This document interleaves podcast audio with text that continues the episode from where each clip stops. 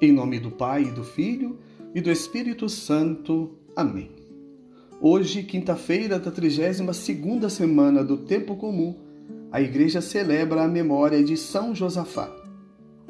São Josafá Kuntsevich nasceu num lar cristão ortodoxo da Ucrânia no ano de 1580. Desde jovem, manifestou vocação religiosa. Ao completar 20 anos, ingressou na Ordem de São Basílio e tornou-se monge. Ao emitir seus votos, adotou o nome de Josafá. Em pouco tempo, por causa de seu espírito sábio e santo, sendo ainda muito jovem, foi nomeado superior do mosteiro. Logo depois, foi nomeado arquimandrita, título que corresponderia a Monsenhor, da cidade histórica de Polotsk, na Rússia. Depois disso, tendo somente 37 anos, foi nomeado arcebispo de Polotsk, tendo aceitado a contragosto. São Josafá defendia com muita coragem a autoridade do Papa como verdadeiro representante de Cristo e o sucessor de Pedro na terra. A pregação de São Josafá a favor do Papa e da unidade da Igreja desagradou aos cismáticos. Estes passaram a considerá-lo um renegado e mau exemplo de patriota.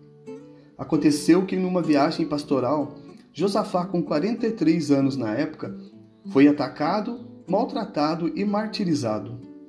Após ser assassinado, São Josafá foi preso a um cão morto e lançado num rio. Dessa forma, entrou no céu, donde continua intercedendo pela unidade dos cristãos. Tanto assim que os próprios assassinos, mais tarde, converteram-se à unidade desejada por nosso Senhor Jesus Cristo. O evangelho de hoje encontra-se em São Lucas, capítulo 17, versículos de 20 a 25. Naquele tempo, os fariseus perguntaram a Jesus sobre o momento em que chegaria o reino de Deus. Jesus respondeu: O reino de Deus não vem ostensivamente nem se poderá dizer está aqui ou está ali, porque o reino de Deus está entre vós. E Jesus disse aos discípulos: Dias virão em que desejareis ver um só dia o Filho do Homem e não podereis ver. As pessoas vos dirão: Ele está ali ou está aqui. Não deveis ir nem correr atrás Pois como o relâmpago brilha de um lado até o outro do céu, assim também será o filho do homem no seu dia. Antes, porém, ele deverá sofrer muito e ser rejeitado por esta geração. Palavra da salvação, glória a vós, Senhor. Meus caros irmãos e minhas irmãs, a todos vós, Graça e paz da parte de Deus nosso Pai e de nosso Senhor Jesus Cristo. No Evangelho de hoje, Jesus é indagado pelos fariseus sobre qual o momento em que o reino de Deus chegaria para eles. É preciso entender que os judeus tinham como molde os reinados de Davi e Salomão, tempo em que eles professavam a fé com liberdade, iam às sinagogas e tinham o templo de Jerusalém casa que para eles Deus habitava. Mas com a destruição do templo e por consequência o exílio, a fé daquele povo ficara abalada e a promessa da vinda do Messias e a instauração do reino de Deus era o que os encorajava. A confiança de que eles não haviam sido abandonados e que quando o reino de Deus chegasse finalmente, eles seriam livres da opressão imposta pelos romanos pois eram cativos dos mesmos. Mas esta não é a liberdade que Jesus traria para aquele povo. O meu reino não é deste mundo. Assim nos diz Jesus. Jesus responde: O reino de Deus não vem ostensivamente. Mas o que é uma situação ostensiva? É quando algo se mostra de forma evidente, aparente, clara ou visível, escancaradamente, de modo altivo, arrogante.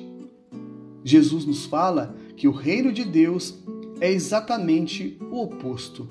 Ele não é ostensivo, claro. E Jesus completa: Nem se poderá dizer, está aqui ou está ali, porque o reino de Deus está entre vós. Meus irmãos e minhas irmãs, Deus habita em nós. Nós somos o templo de Deus e às vezes nós o procuramos tão longe, porque não temos, infelizmente, intimidade com Ele.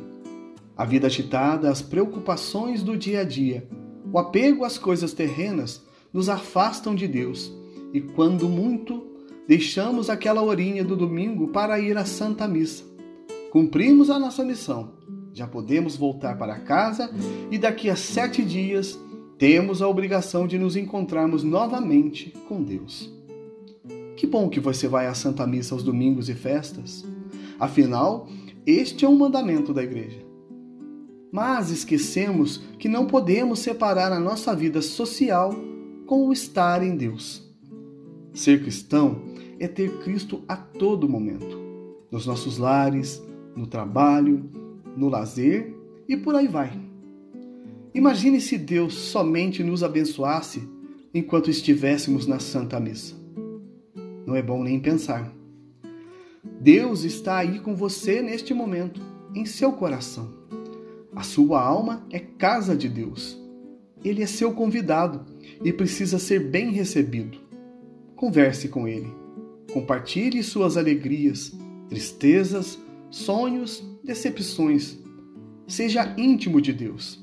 Quem sabe, de visitante, ele passe a ser um morador definitivo em seu coração. Peçamos à Virgem do Carmo que nos ajude a ter sensibilidade de encontrar dentro de nós o reino onde Deus habita. A vossa proteção recorremos, Santa Mãe de Deus. Não desprezeis as nossas súplicas em nossas necessidades, mas livrai-nos sempre de todos os perigos ó Virgem gloriosa e bendita. Amém. São José, rogai por nós. Em nome do Pai, e do Filho, e do Espírito Santo. Amém.